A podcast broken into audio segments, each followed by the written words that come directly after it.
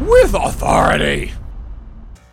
Our With Authority Under Quarantine series continues.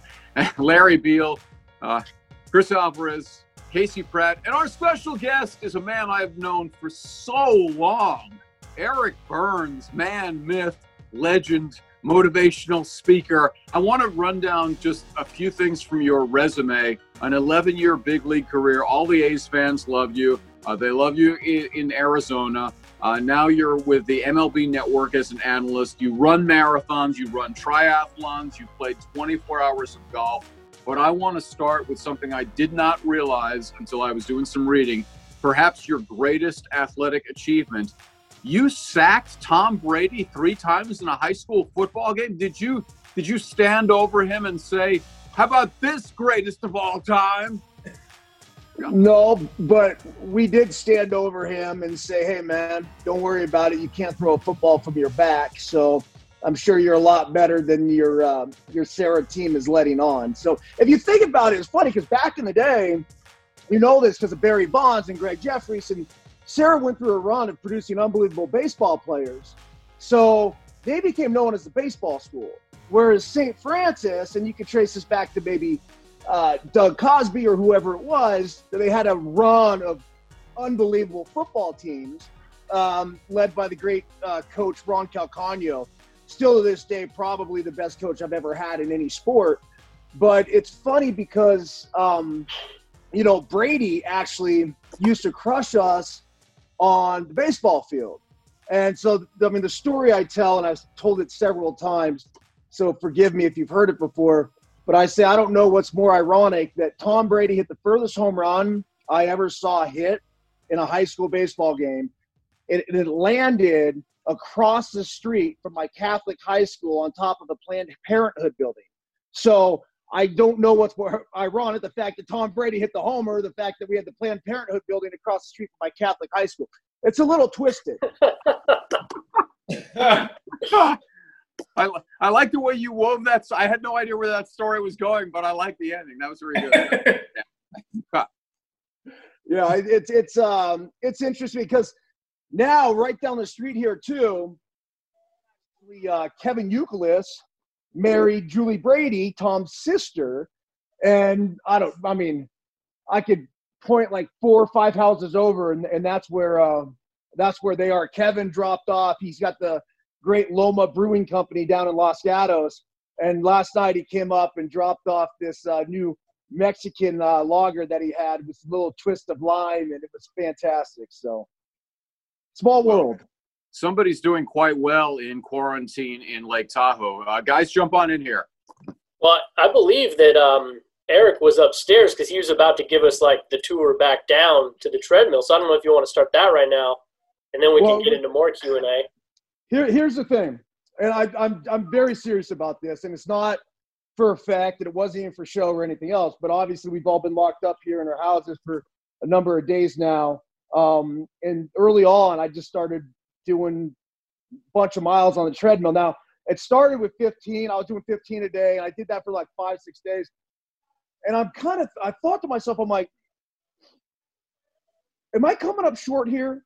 Because here we are, this whole COVID 19 crisis, and I'm doing 15. And it's like, I'm going to let this 19 beat me. And so I said, just kind of on basic principle, I'm going to take it up to 20. So then I started doing 20 a day.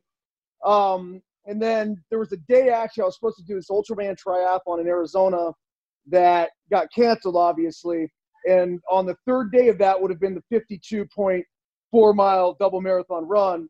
So I knocked out 52 that day, which is the furthest I've gone so far on the treadmill. Um, but on day 24 of the quarantine is when I hit I hit my 500th mile. Um, sure, I get it. There's a lot of people at home would probably be saying, you know, he's probably doing this just to escape his wife and his children. And there's a lot of truth in that. So yes, it, it is the reason why I go spend several hours a day down there. But it's also to maintain the mental clarity in myself, and I'm able to come up here and be a functioning father and husband. And whatnot. So I, have done because of the Let Them Play um, documentary release that we just had, you know, two nights ago. I actually had eight interviews, uh, seven. You guys are the eight. Uh, seven interviews today, and I did every one of them on the treadmill just because if I'm gonna, if you're gonna want to knock out 20 a day and still function and have a day, you kind of number one, you got to get up early and sharp. But the other thing is, is you kind of have to be able to function and and move on the treadmill at the same time. So that was uh, that was it. How does the mentality work? I mean, I, I was a distance runner all through high school. I still run now. I know Chris does too. Larry has an Achilles issue that flares up occasionally, but I mean, is it harder to get through the, those runs mentally, or is it more hard to get through physically? Because I would guess mentally, I can't run that long without losing my mind. Yeah, I think the mental hurdles are obviously the number one thing you, you have to get over. Um, you do have to get, when you're talking about, I think, distances beyond the marathon, you have to get comfortable with being really uncomfortable and just understanding that it's, it's going to start to hurt a little bit. Um, you know, everything for me though is is an opportunity and, and every minute i spend on there it, it's not yes, there's some therapeutic time where I'll check out and maybe listen to music, maybe listen to nothing. But I don't know how you guys are and how you consume, you know, your books and uh, whatnot. But uh, I'm a huge audiobook guy, so I I slay one audiobook after another on there. And you know, there's t- two things my dad always said. He's like, I give you no one can ever take away. It's education experience, and that's something that number one, like I've always taken to heart so I've always tried to continue to educate myself and also give myself, and now obviously having three kids, to give them those experiences. Um, but yeah, that's um, it's just an awesome opportunity to be able to to to put the uh, the headphones on and and dial into uh, some audio. I'm reading a, a book. It's about ten years old, maybe a little older. It's called The Blue Zones now. It's fan. It's fascinating. All about the. Uh, I think it's like six different blue zones where people just outlive other people and they sort of looking at the reasons why and and whatnot. So that's the one i'm currently uh currently fascinated with. Eric you talk about being physically on the run. You're so used to traveling across the country and working at mlb network being on the run that way. Are you missing that? I mean obviously missing talking about baseball and then kind of runs through your routine the cross country flights and the media stuff that you do.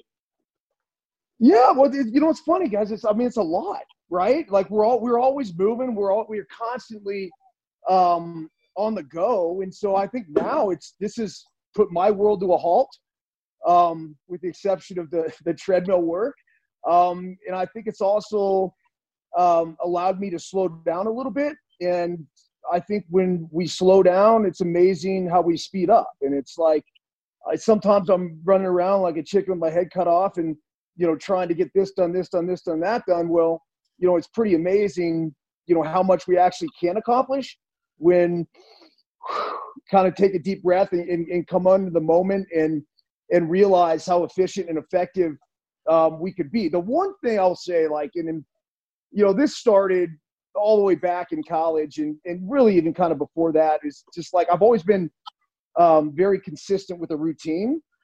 And the thing about being able to get up in the same bed, night in and night out, and kind of establish that routine.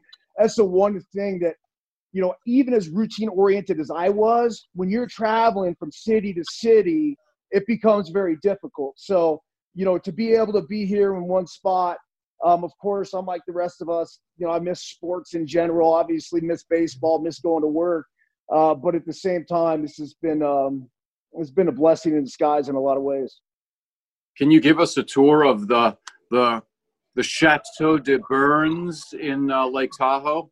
Yeah, I mean, so Larry, this is it. So I'm upstairs right now in my in my office, right? So what we got here is there's the three screens just in case. Now, originally, when I built this house, I was working for KNBR, and so the thought was if I was going to be up here and doing shows and whatnot, and so there's the old ISDN line and everything else, and man, myth, and legend, Pat Tillman there in the corner. But um, yeah, basically this is uh, this is it. I walk down here. There's the UCLA pick. Um, a lot of dig me stuff. There's an article uh, that Susan Slusser wrote that was pretty cool, all about the ultra running stuff. Um, a field in Arizona, Salah Morris, my man. Um, and then this is where it gets interesting because we have the uh, Jeff Clark. Look at that monster wave. So I don't know if you guys, you guys could tell, but look how he signed it. Go big. Nice. Oh, dude, it's it's it's sick. And then this right here was from the triathlon across the uh, country, and this was uh, obviously the seven mile swim and 2,400 mile bike and 900 plus mile run that we did. And that's kind of a little souvenir from that. Um, and then of course, you guys in the Bay Area. I mean, this is this is pretty cool. Frank Menechino got this for me. So it says to Eric Byrnes, keep the Goonies looking good, Joe Montana. And so that was we we called ourselves the Goon Squad back in the day, right? Of all the guys that would come off the bench and do well or whatever, or our thought and idea was to come off and do well. We're like the Goonies got it, the Goonies got it. So uh, Frankie, uh, I guess, ran into Joe and, and, ended up he had he knew how much I love Joe and he had him sign that uh, for me. So that was pretty cool. But this is it. It's my wife's birthday today. Say happy birthday. Happy birthday. Happy birthday. Yeah. Wait, wait a second. a big, Well, what's we're- up, Larry? we are we're interrupting the birthday celebration for a podcast. That's that seems wrong. Well, you guys are you're not you're interview number eight. It was wrong that I did eight interviews on her birthday. So that's that's that's my fault, not not your guys. You guys you guys are the tail end. Don't worry about it. Look at cru- look at cruiser balls right here though. Yeah. We Yeah. call them cruiser balls. I'll let you guys use your imagination for that one. Now, here's the new puppy. This one's a controversial one because his name's Altuve. And Whoa, whoa, whoa, whoa! yeah, he's a mini bulldog. There's no wires attached. Um, you know, despite, despite what pe- despite what people say, so he's a yeah, he's a tricolor Merle mini bulldog, which is is very rare, and very lazy. Made it up the driveway for the first time tonight. So you're you're on your treadmill now, and I saw you posted uh, recently. Was it an eight or nine hour run that you did on the treadmill? Yeah, that was the 52.5 mile run that that I did. That was um, that was quite the long day. eight out eight hours and 47 minutes, dude. So yeah, you you just you know that that was that was one of those days where you mix it up with music, audiobooks, podcasts. Um, I write a blog too, basically that I send out every morning called the Daily Hustle. So I do a lot of my writing on the treadmill. So as I'm going, I'll keep the phone in this hand, and I've gotten to be an unbelievable typer with with one hand as as I'm running. Well, I when you are like in hour eight on the treadmill, do you start to get indications from the treadmill saying, "Dude, are you ever going to stop? I can't keep this up." You know, the, the funny thing is, the first time that I went over 40, I, I went like 41 miles, and it conked out of me at like, I think it was right about mile 40. And so I was worried on this 50, the 52 mile one, if it was gonna, if it was gonna, you know, bail out or not. And you know, all us ultra runners, like we, it's you got to have some form of documentation, otherwise it didn't happen, right? So they, like one of the you know sayings is like if it's not on Strava, it didn't happen. So the problem with the treadmill on Strava is that you know I can't go outside and, and measure my run. But so I'll do it and document these things by boom, here's mile 10, here's mile 20, here's mile 30, 40, 50. And then I think a lot of that too, it's like when when you have public declaration, it's a scary thing. But at the same time, at least you know that you're going to prepare. That was the biggest thing about the golf event, where it's like, let them play 24 hour world record golf challenge. Like, that was as intimidating as anything that I've ever done in my life because you spend, we spent two months building up to this event and saying, basically declaring, I'm going after this 47 year old world record that hasn't been touched. Um, in, in almost a you know a half of a century. And when you put yourself out there it's it's scary yes but at the same time i think if you stay humble in the process then you realize that hey look i'm going to do everything i can to prepare to do that. And sort of like when you run on the treadmill and if i'm going to go 52 miles and I think it's kind of I've always enjoyed sharing that stuff because there are some people that are going to look at it they'll be like, dude, you're a whack job. I don't care how far you're running, just get out of my life, and and they're not interested. But in my opinion, it's like the motivation that it's able to serve for other people far outweighs, you know, the naysayers or the people that um, you know, are like, ah, dude, I don't want to hear about it or whatever else. So, anyway. Eric, uh, as Larry mentioned, Casey's a huge A's fan, and I remember watching you play. The first game I ever saw you was around, I think, May of 2005. I don't know if you've ever seen this picture, but you tackle a guy against the Yankees up in center or right center. Do you have this picture, and what do you remember about that day? Because I was watching, I'm like, look at Bernsey, just take that guy down. Yeah, well, I mean, if the internet connection was better, I would have showed you guys the picture. And, you know, when we were going by the. Uh, oh, you have it. Of, oh yeah, hundred percent. I have it.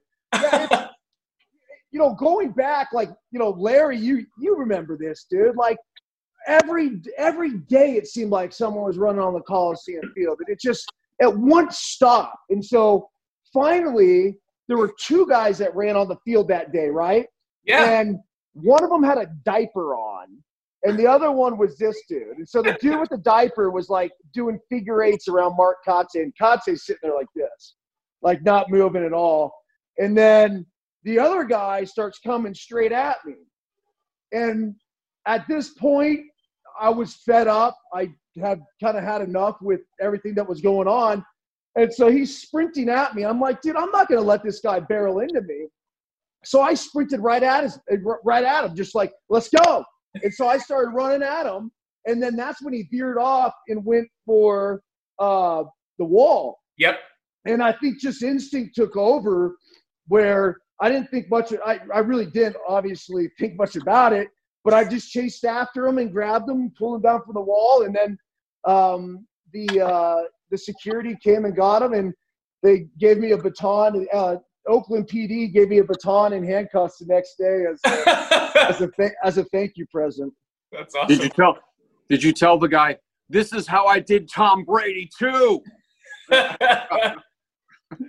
no, I, I, I, I, left I left Brady out of that one. I mean, right. ultimately, Brady. I think Brady's got the laugh last on uh, the last laugh on all of us. Is that that's not your first case of uh, being a vigilante, right? Didn't you stop somebody trying to rob your house in college? What is that story? Nice, Casey. Yeah, yeah that, that's uh, that's one of the the craziest things that's obviously ever happened in my life. Like you wake up. So essentially, I was at UCLA. I was a sophomore, and I, I had three roommates that were not baseball players. And we were playing SC the next day. It was like a Saturday night. It was right before spring break. And all three of my roommates, I didn't go out all three of my roommates went out, came home, drunk as could be, pass out. And so now it's like two in the morning. And it's probably now 2.30, I guess. And I hear like some rumbling, um, you know, on my desk. And, and, you know, I was, I'm a light sleeper anyway. I wake up and there was a dude that was literally like this. This is the angle. You wake up, this is what I see, like going through stuff like that.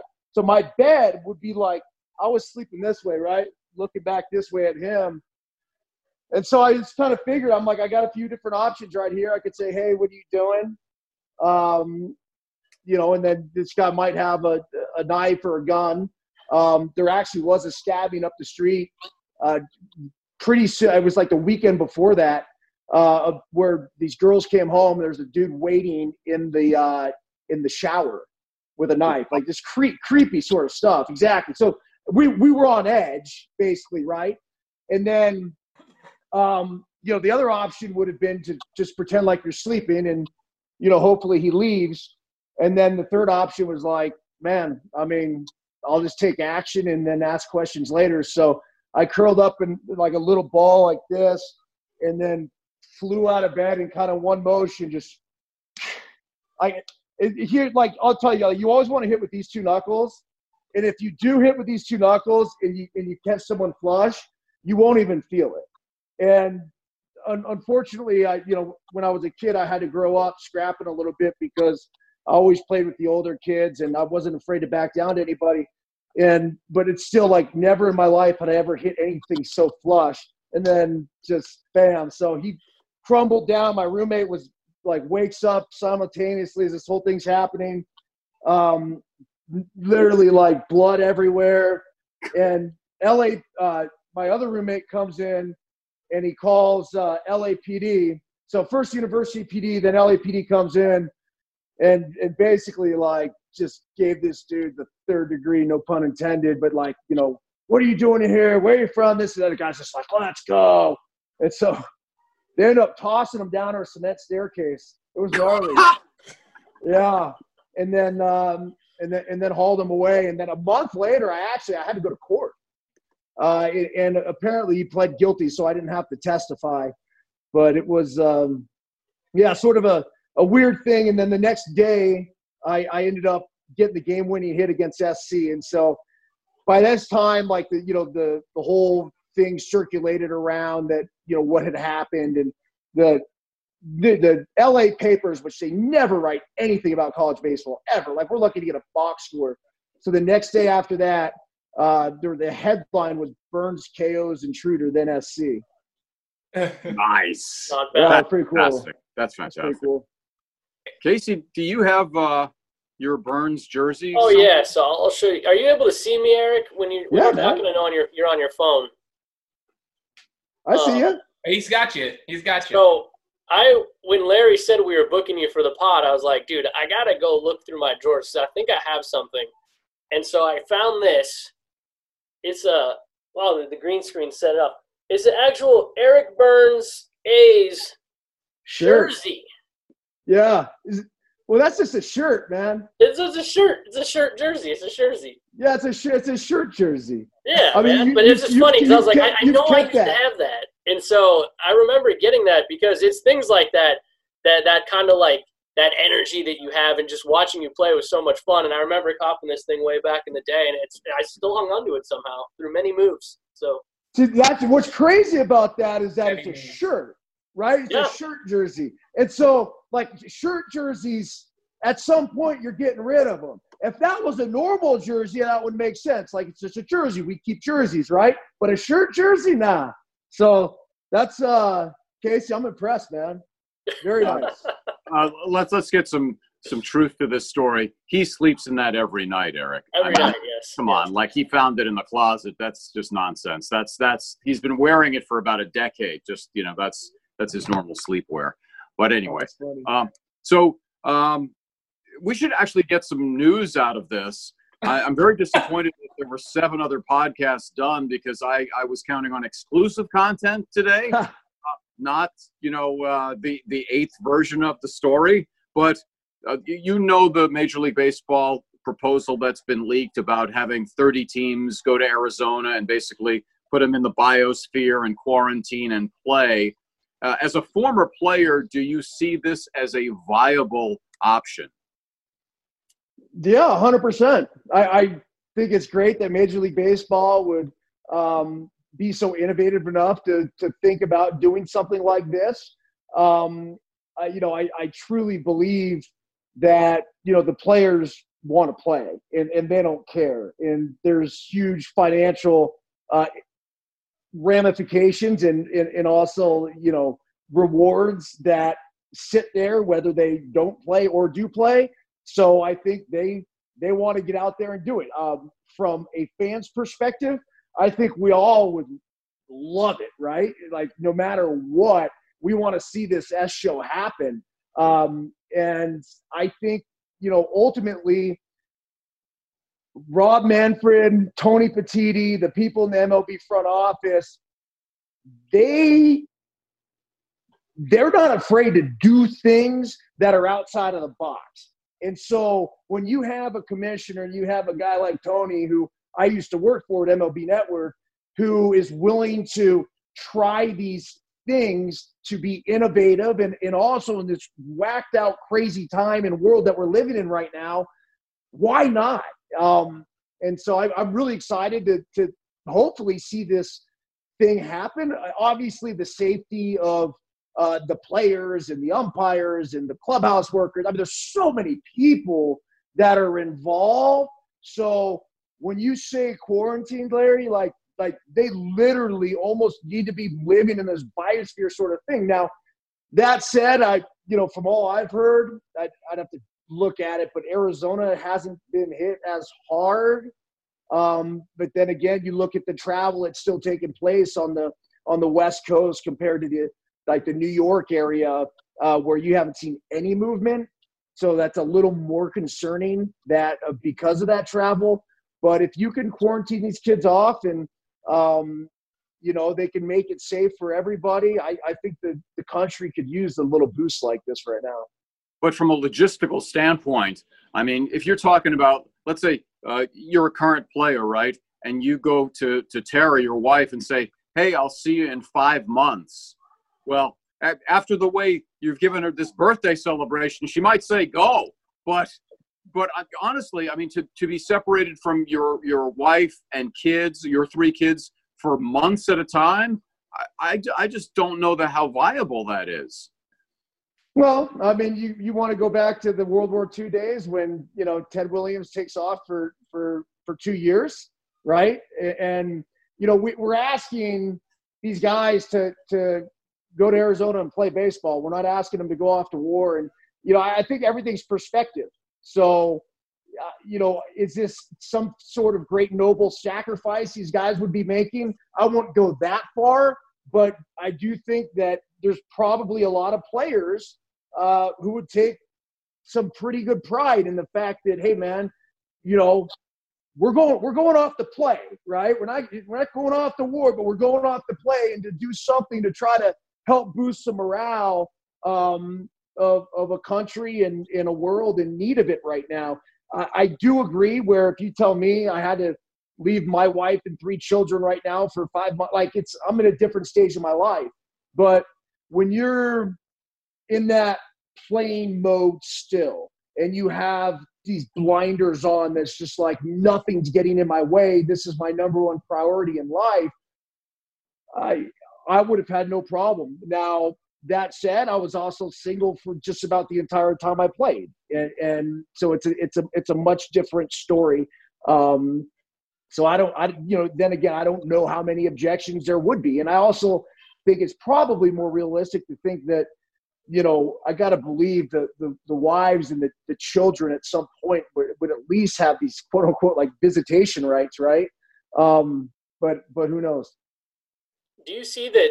I know they're talking like double headers of seven inning games and all these other crazy things. Do you see any possible way they try to get in 162? To me, that just seems insane. They should just chop it at this point.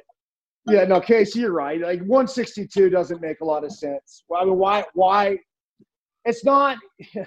It's not a number um, that we're married to, right? I, I, mean, I watched 61 last night, and what was it? They used to play 100, 154 games, and they made the big deal about Roger Maris and having to break the record with 154. And it's just like, look, like nobody cares that we play 162 games this year. What people care about is that we play baseball. And so long as they're able to go out there, I'd, I'd rather see them chop it down to kind of what the schedule is supposed to be rotate them through all the ballparks and do whatever they do. Um, but yeah, you, you, you try to play as many nine inning games as possible. And I think there are things that, you know, you can add into it. I, I love the fact that they're, they are saying that because so the umpire is not breathing on the catcher. Hey, perfect time to implement the automated strike zone. Hell um, yeah. I, I've been asking for that for a while anyway, so might as well lump it in there. Yeah, exactly. And so then I think the I think the extra inning element, I, I ever since I saw it in the WBC, I, I fell in love with the extra innings for throw runners on base, first and second, second and third, load up the bases as far as I'm concerned. Um, just to, just to promote action and get the games over with quicker. I think seven innings. You know, now it's like you know the starting pitcher, and he can't. The starting pitcher he came back a little bit last year, because everything's become so bullpen oriented, right? So now, you know, they're trying to implement the rule where you have to stay in for a certain amount of batters and whatnot. That Jesus, seven innings sounds nice to me. I'm actually I'm not completely opposed to it. Whether you know, like let's cram the double headers seven after seven after. Yeah, no, I, I won't do that. Um, but yeah, there are certain things that I, I would love to see happen. Um, and I think ultimately baseball has a chance of coming out better um, out of this than it was before. Eric, do you think that that would create some urgency? Say, if we go to make make drastic rule changes, seven innings, 144 games, like long term, they obviously have to be collectively bargained. But do you think that that would help baseball maybe get back to America's pastime? You're competing with football and basketball all the time. They always talk about length of games and those kind of things. Do you think that would help if the if the players never wouldn't buy in? Yeah, I think there's a lot of things um, that need to happen for baseball to continue to be um, as significant uh, of a player as it as it has been for the past 150 years. I think number one, it's like every generation has to captivate the next generation. So kids are still playing. Kids love the sport. Little league's participation um, is is continued to go, uh, go up. Mm. You know, it, it's it's different. Um, I, I think you know now seeing it with my own kid and going through the travel ball stuff. Um, I think there's some really good parts about it. I think there's some really disgusting parts about it. So, um, you know, I think that the state of the game when it comes to keeping the ball in play is really important. Less strikeouts, less walks, more action. Um, and the question becomes, how are we going to do that? And that's why I think Major League Baseball has, has played around with all these things in the Atlantic League, including moving the mound back you know, look, guys used to not throw a hundred plus miles per hour. Like there used to be what maybe one or two guys in the in the entire league that could do that. Now it's just these guys are a dime a dozen. And so, you know, then the other thing is with the launch angle and and what you know guys are trying to do um, when it comes to the extra base hits and getting on base. And so there's a lot of things that that we need to do, but ultimately it's it's appeal to the next generation. And so the next generation, like we we want stuff quick. I say we, but you know, my my kids are their attention spans, you know, and part of uh, is we're to blame um, for creating this, but they're short. And so, uh, you know, when we can get a game that's more fast paced, that's more action, um, the broadcast could become way more entertaining. And I think that's where he comes into, I believe it was leaked out too, that they want to mic up the players. They want yeah. to get the players of it. Hundred percent, like all of that stuff, is like we we want to consume it. We want to consume it differently. We we're more. It, it's funny because we're more intimate now than we ever have been in our entire lives. I know it sounds really weird, right? But but it's like we want to we want everything more personal right? Because we went through this phase of like the, you know, the traditional broadcast, and they said, no, what fans want is they want communication. Uh, you want to broadcast, like, for example, if the three of you guys are watching a game, like, boom, let's go. Like, let's watch the game together. That's a broadcast. Like, that's that's the idea of, of, of what I think this generation wants. They want communication, um, and they want to consume content in, in a in a fast-paced, different, and interactive way. The question is, how do we how do we give that to them? Hmm. Well, you're an amazing content creator at this point, yeah. and uh, not just on social media, but I want to bring it back to uh, the meeting that we had a couple of months ago because I, I was fortunate enough to be invited to the the sneak preview of the documentary that you put together for the Let Them Play Foundation, and this is an incredible undertaking. The video is unbelievable. And I don't know how you survived going cross country, but maybe you can uh, just give a little summary for everybody out there that may not be familiar with what you did. I, I don't know how you kept going because, I mean, your your body's just not supposed to work this way, but you pushed yourself through every obstacle, even when it looked like, oh, this guy's toast.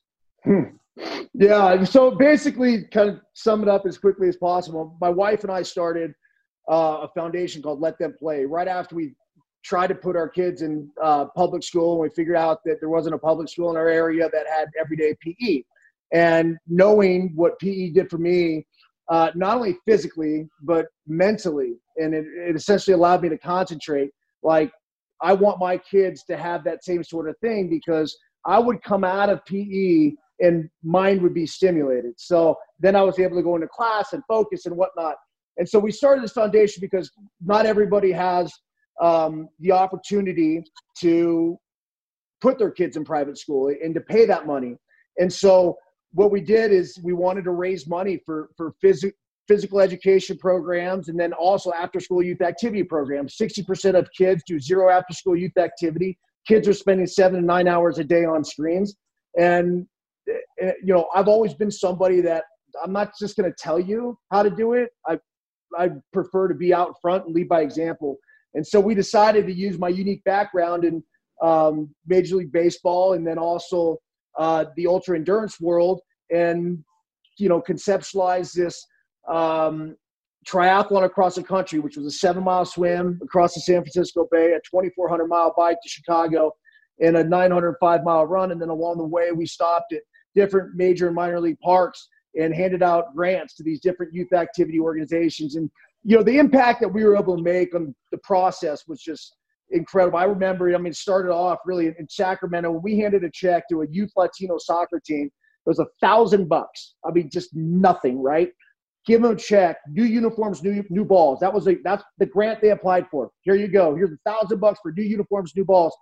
Guy had a tear in his eye, and so when we were able to do that and go into Salt Lake and Rose Park Little League and hand out that check and like the the the gratitude that you saw and and more more than that, it was just like the impact that we knew that we were actually making. You guys still there? Yeah. yeah.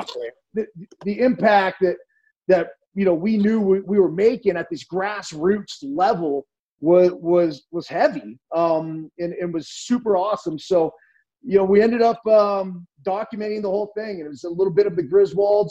Uh, you know, meets crazy endurance triathlon across the country type thing. Um, there's some really funny, uh, awesome, whacked out moments. Um, and there's some really educational moments when it comes to the youth inactivity epidemic. And, you know, not only that, I don't like, and this is one of the things that the, the film producer and I, uh, his name's Eric Cochran, he did a terrific job. But what we talked about when we were putting together this this um, this movie, it's like, dude, we need to we need to have a solution. We don't. I don't just want to tell people about this problem. Like, how are we going to fix it? Besides, you know, us going across the country just handing out checks. How do we fix it? And so there was a school in Colorado called Pagosa Springs in Pagosa Springs, Colorado, and basically, this school implemented it's called zero zero period PE, where they took all their students and they did it first with a small group, right? And and they would put them through these physical activity exercises. Nothing nothing big. The the one of the teachers would get in Captain America suit and do like jumping jacks on top of a uh, jumping jacks on, on, on top of the, the gym and, and just get the kids all fired up. They do snowshoeing one day or whatever it was. And their test scores literally just skyrocketed.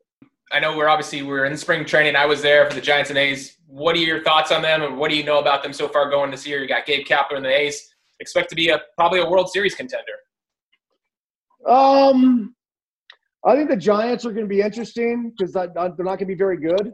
Um, so we'll see what happens. It's um, uh, unique staff that they put together. So it'll be interesting to see how that um, plays out as well. It's not. I, I'm not gonna. I'm not gonna rush to judgment one way or another. Or if they, you know, win 65 games, it's how are we really supposed to gauge? Yeah. You know how, how and what. Like, I think the best way you want to if you want to take a look at what Gabe Kapler and his staff do this year, I would look at the Vegas OU total, right? What are they supposed to win? What do they win?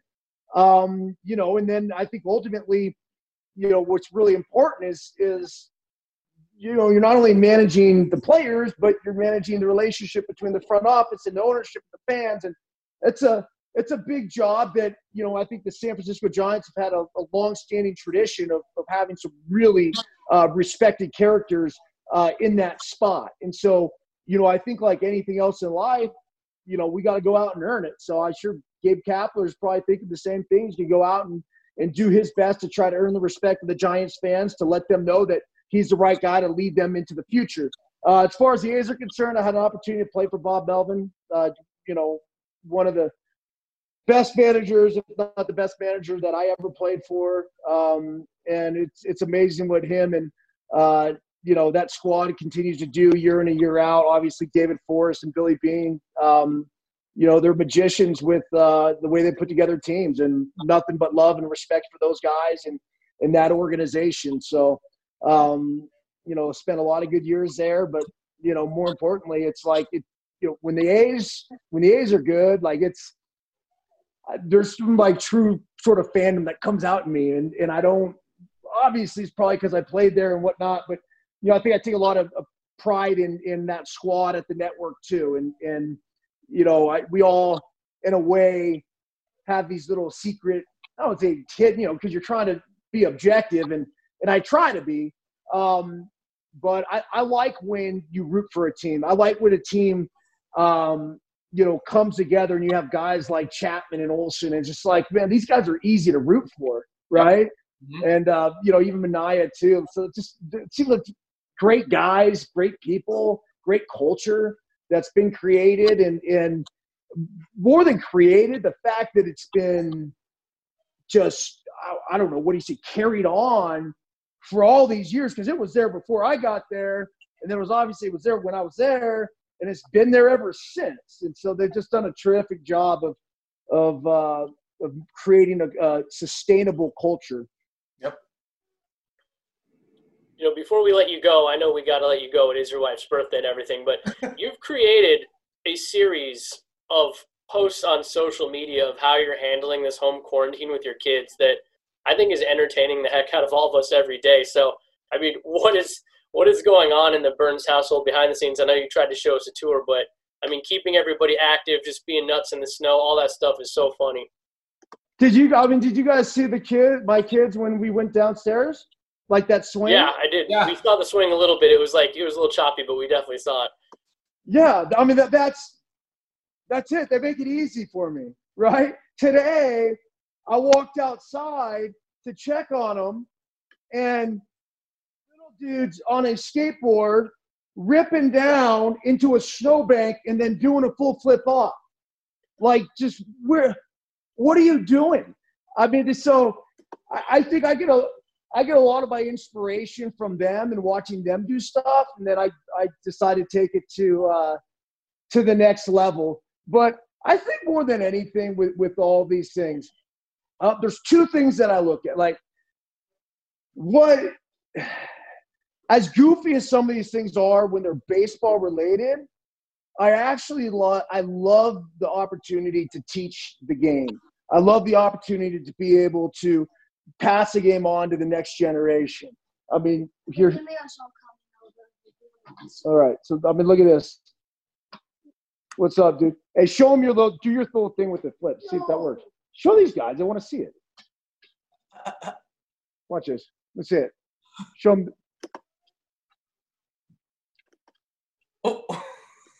what, what is he, a Kempo karate kid? yeah. So Larry, you know my, my dad was a fourth degree black belt in Kempo. I'm not kidding. And and I, I grew up I grew up in you know the, the Kempo karate was my background. Um, going to the international uh, karate championships every year, and uh, that was yeah that was it's weird because my dad never played baseball, and and I always kind of wondered how or why that translated. Uh, so we pulled out the swords. He, he, you know, he passed away in 2011, but he left me these three uh, swords, six swords. And so they just kind of sit there, and every now and then I'll let Colton mess around with them. And so the other day we got it, we got the swords, and we were throwing fruit to each other, slicing right through these things. I saw on Instagram if you want to check I it saw out. That, yeah. I, I, oh, yeah, we saw, saw that. that one definitely. Yeah, I, I, I feel like with your videos, you're morphing into motivational speaker Matt Foley. Uh, living in a van down by the river. Yeah, man. I it's here's the thing. It's it's funny because I had no intentions of trying to become uh, the next Tony Robbins, but you know I think along the way, as I've done my best to accumulate um, knowledge, accumulate experiences, which sort of translates to, which is supposed to translate to, to wisdom along along the way. I, I feel like I've I've learned a lot of lessons that were sharing, and so when I wrote a book, I now this book took seven years to write. Like I went through a really tough transitional period of my life when I got done playing baseball, and then right after that, my dad passed away, and you know I was getting into the the Ironmans and the ultra marathons and everything. It was just um, it was a it was a transitional time, and, and it was a time of reflection. And so I just started writing. And when I when I was a, a kid, I, I loved writing. It was the best thing. Um, I, I wouldn't have gotten through UCLA without it. Like really, it was like the one thing that I just I would just nail, and I've, I've become consumed with it. Right, and the sort of ADHD kid, ADHD kid that becomes hyper focused. Um, and and I loved creative writing, so I wrote this book. It was it's called The Effort List: Life Lessons from a Human Crash Test Dummy. And, and, and again, kind of the same idea and principle the documentary, the Let Them Play documentary. Is like, I don't just want to give you like, don't you want to read about my life? Yeah, there's some fun stories and whacked out stories and whatever else in there. But what value am I going to give you with that? And the same thing with the doc. What value? What what are we learning here? And so um, at the end of each chapter, that's where the whole life lessons from the human crash test dummy came in. Is I would I drew out the lessons from from each chapter, and these are stuff that I'm constantly reminding myself. And it's what I do with the daily hustle, which is the blog that I write and the podcast that I do five days a week. Um, it's just it's an extension of the book because the one thing I champion with the book, I'm like, look, it's a mentality, it's a lifestyle, and it's funny how sometimes like life choose I don't know certain things in life choose you as opposed to you choosing it. I would have never said this is the direction that I was aiming to go. But when I started to see the real impact that it could have on a certain amount of people, uh, it, it, hit home. It's like, you know what? I'm going to keep doing this because my intentions were not to continue to do this. I was, I was going to write the book and be done. Then it's like, no, man, no. And this is, it's, it's a lot of that is, is, is representative of who I am and, and everything um, everything that I'm about, which is a daily routine, which is literally it's like we are we are show me show me what you do and I'll show you who you are. Right? We're we're we're people of action, and so um, you know it was Epictetus, and I've gotten a lot into Stoic philosophy and stuff, but basically, you know, like don't tell me your philosophy, embody it, show me it, live it. Don't speak this bullshit to me. I want to see it happen. And that's uh, that's something that my dad taught me, and it's something that I think you know. And maybe this is probably the reason why and how I got into all this is because you know this is sort of what he was like. Now he wasn't like this on any sort of public scale, but this is how he was to me. This is all the the you know knowledge and wisdom that I was able to to get from him. And he said, "There's two things in life I can give you that no one can ever take away: education and experience." So, so long as you keep learning, and so long as you keep charging, like keep learning and keep going, keep learning, keep going. So that's um, that's kind of how this whole thing's come together. Well, we'll wrap it up. We've done uh, like 45 plus minutes here. I haven't seen one step on a treadmill. I don't know how that happened uh, because I've been hearing a lot about okay. eight hours, nine hours. I see nothing. Uh, so there's that. But also, uh, please tell your lovely wife, Tara, that we're very sorry to interrupt her birthday with the eighth podcast that you recorded today. Uh, and we have to pick this. We didn't even get into the list of presidents, William Howard Taft, all of that. 27. Yeah. Yeah.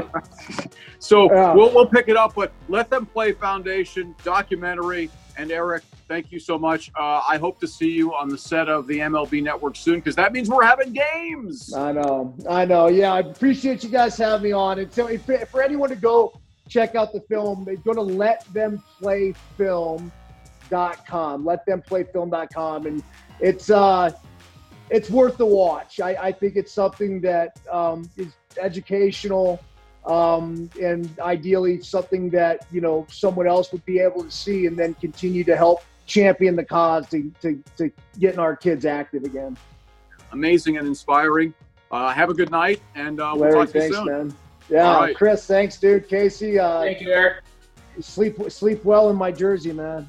Yeah. I love it. I All love right. it. Take care to your wife. Thanks, man. All right, dudes. See you. Bye. With authority.